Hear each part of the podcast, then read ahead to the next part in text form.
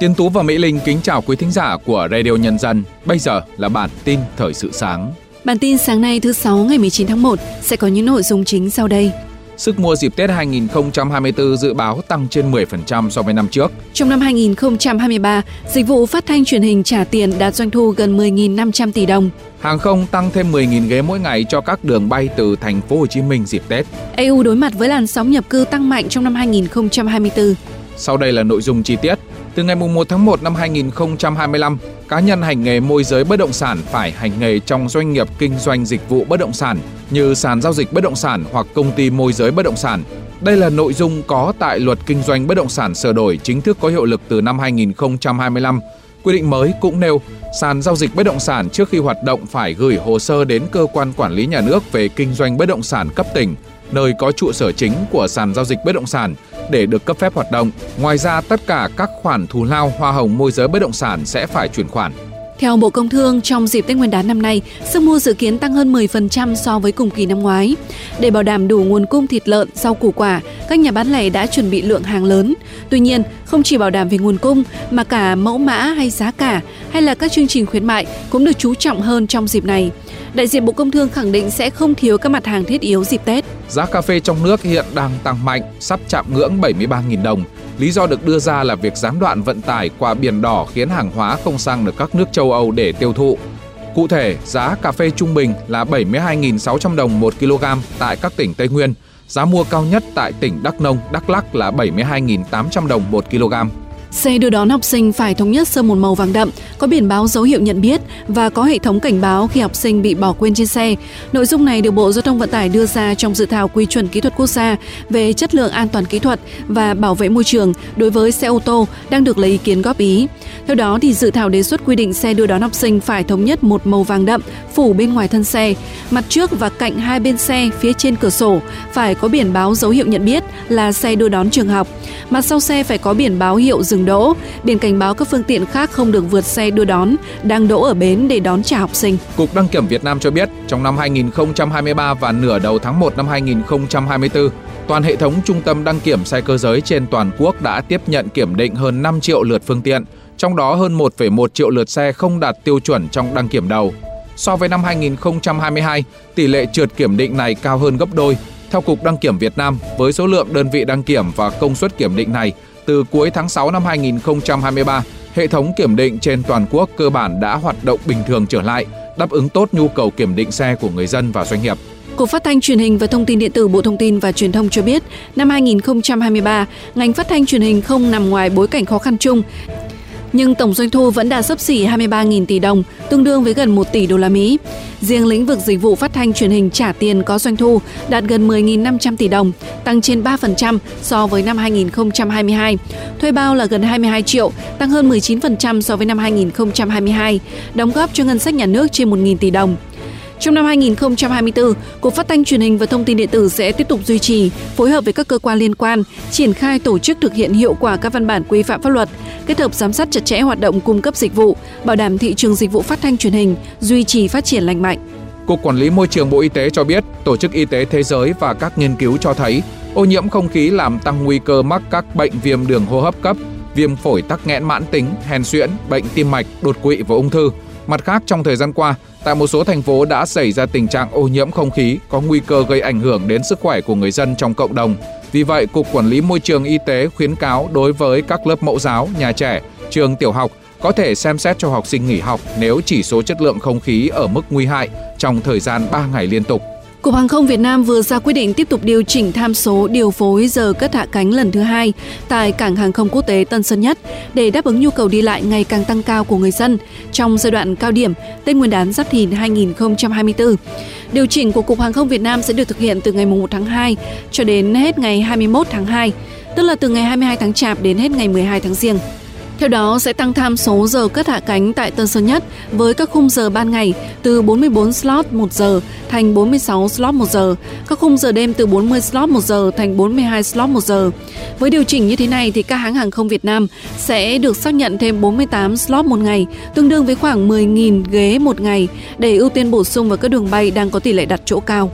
Liên quan đến phản ánh trên các phương tiện truyền thông và mạng xã hội về việc nhà xe Thành Bưởi đăng tải hoạt động trở lại tuyến Cần Thơ đi thành phố Hồ Chí Minh, dù trên thực tế nhà xe này đã bị Sở Giao thông Vận tải thành phố Hồ Chí Minh thu hồi giấy phép kinh doanh vận tải bằng xe ô tô không thời hạn, Sở Giao thông Vận tải thành phố Cần Thơ cũng chưa cấp giấy phép cho công ty trách nhiệm hữu hạn Thành Bưởi.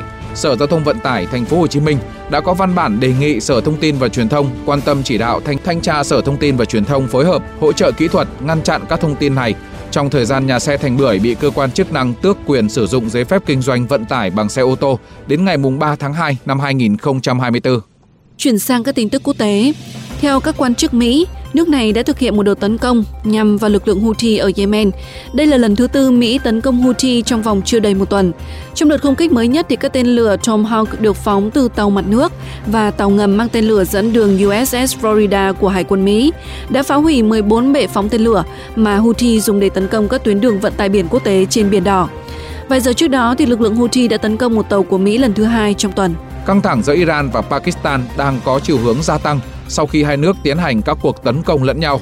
Theo truyền thông nhà nước Iran, một số tên lửa được phóng đi từ Pakistan đã rơi xuống một ngôi làng ở tỉnh biên giới của Iran, khiến ít nhất 3 phụ nữ và 4 trẻ em thiệt mạng. Đợt không kích diễn ra 2 ngày sau khi Iran tấn công vào lãnh thổ Pakistan. Sau vụ việc, Pakistan đã lên án việc Iran vi phạm không phận, cho rằng hành vi này hoàn toàn không thể chấp nhận được và cảnh báo về những hậu quả nghiêm trọng. Với việc các đảng đối lập trên khắp châu Âu đe dọa chấn áp những người di cư đến châu Âu bất hợp pháp, Trung tâm Phát triển Chính sách Di cư Quốc tế đã dự đoán sẽ có một làn sóng đổ xô tới châu lục này trước khi cánh cửa bị đóng lại. Theo thống kê, hơn một triệu người đã xin tị nạn ở EU trong năm 2023. Cùng với những người nhập cảnh hợp pháp thì có tới 3,5 triệu người đã di cư sang EU vào năm 2023. Bất chấp sự phản đối dữ dội của người dân ngày càng gia tăng, EU vẫn cam kết tăng dòng người nhập cư. Ngoại trưởng Mỹ Antony Blinken đã bị mắc kẹt trong khoảng thời gian ngắn tại Thụy Sĩ sau khi chiếc máy bay Boeing 737 chở ông gặp sự cố kỹ thuật. Một thành viên trong đoàn cho biết chiếc máy bay đã gặp sự cố nghiêm trọng liên quan đến dò dỉ oxy nên không thể cất cánh. Tuy nhiên, ông Lincoln và đoàn vẫn quay trở lại Washington theo đúng lịch vào tối qua trên một chiếc máy bay khác. Sự cố này tiếp tục gây ảnh hưởng tới Boeing sau sự cố bung thân cửa sổ giữa không trung của một chiếc máy bay thuộc hãng Alaska Airlines vào hồi đầu tháng. Cung điện Buckingham thông báo vua Charles đệ tam sẽ vào viện điều trị vào tuần tới. Bệnh của nhà vua là lành tính, song ông sẽ phải trải qua can thiệp y học. Cung điện Hoàng gia Anh cho biết các hoạt động công chúng của nhà vua sẽ tạm hoãn trong một thời gian ngắn để chờ ông phục hồi sức khỏe. Trước đó thì nhà vua dự kiến sẽ có cuộc gặp với các quan chức nước ngoài và các thành viên nội các ở Scotland, song các cuộc gặp này đã bị hủy. Cựu Thủ tướng Thái Lan Thaksin Shinawatra có thể được hưởng ân xá vào tháng sau do vấn đề về sức khỏe và tuổi tác. Theo quan chức cơ quan cải huấn Thái Lan, ông Thạc Sỉn đủ điều kiện hưởng ân xá đặc biệt vì ông được xếp vào loại tù nhân hạng trung trên 70 tuổi và mắc nhiều bệnh khác nhau. Tuy nhiên, giám đốc nhà tù tạm giam Bangkok, nơi ông Thạc Sỉn được tiếp nhận vào ngày 22 tháng 8 năm ngoái, vẫn chưa yêu cầu xin ân xá. Ông Thạc Sỉn, 74 tuổi, trở về Thái Lan vào hồi tháng 8 năm 2023 và bị bắt ngay sau đó. Ông bị kết án 8 năm tù vì tội lạm dụng quyền lực và được Hoàng gia Thái Lan ân xá xuống còn một năm tù.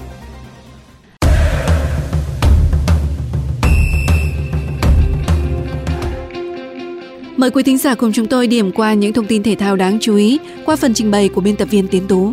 Thưa quý thính giả, trả lời họp báo trước trận đội tuyển Việt Nam và đội tuyển Indonesia. Tại bảng D ASEAN Cup 2023, huấn luyện viên Chu Che khẳng định đội tuyển Việt Nam sẽ thi đấu tốt để khẳng định vị thế của mình và giành 3 điểm. Theo ông, Trận đấu này sẽ gặp khó khăn cho cả hai đội. Trận đấu trước, đội tuyển Việt Nam chơi để khẳng định bản thân, còn trận đấu này, Việt Nam và Indonesia chơi để khẳng định vị thế. Đây không khác gì trận chung kết ở AFF Cup hay SEA Games bởi đội nào thắng sẽ có lợi thế rất lớn để đi tiếp. Trận đấu giữa đội tuyển Việt Nam và đội tuyển Indonesia sẽ diễn ra vào 21 giờ 30 phút ngày hôm nay 19 tháng 1 theo giờ Việt Nam.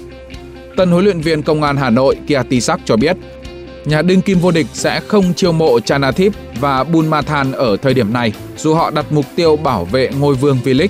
Tuy nhiên, Zico Thái không loại trừ khả năng hai ngôi sao đình đám của đội tuyển Thái Lan gia nhập đội bóng của Bộ Công an trong tương lai. Truyền thông Anh cho biết Arsenal, Man U và Chelsea đều muốn ký hợp đồng với Karim Benzema sau khi nhận thấy tiền đạo người Pháp muốn rời Antihad. Benzema không còn ở đỉnh cao sự nghiệp nhưng đẳng cấp và kỹ năng săn bàn của anh là không thể bàn cãi. Trước trận gặp Inter Milan ở siêu cúp Italia, huấn luyện viên Sarri cho rằng Lazio chỉ có 25 đến 30% cơ hội đánh bại đối thủ.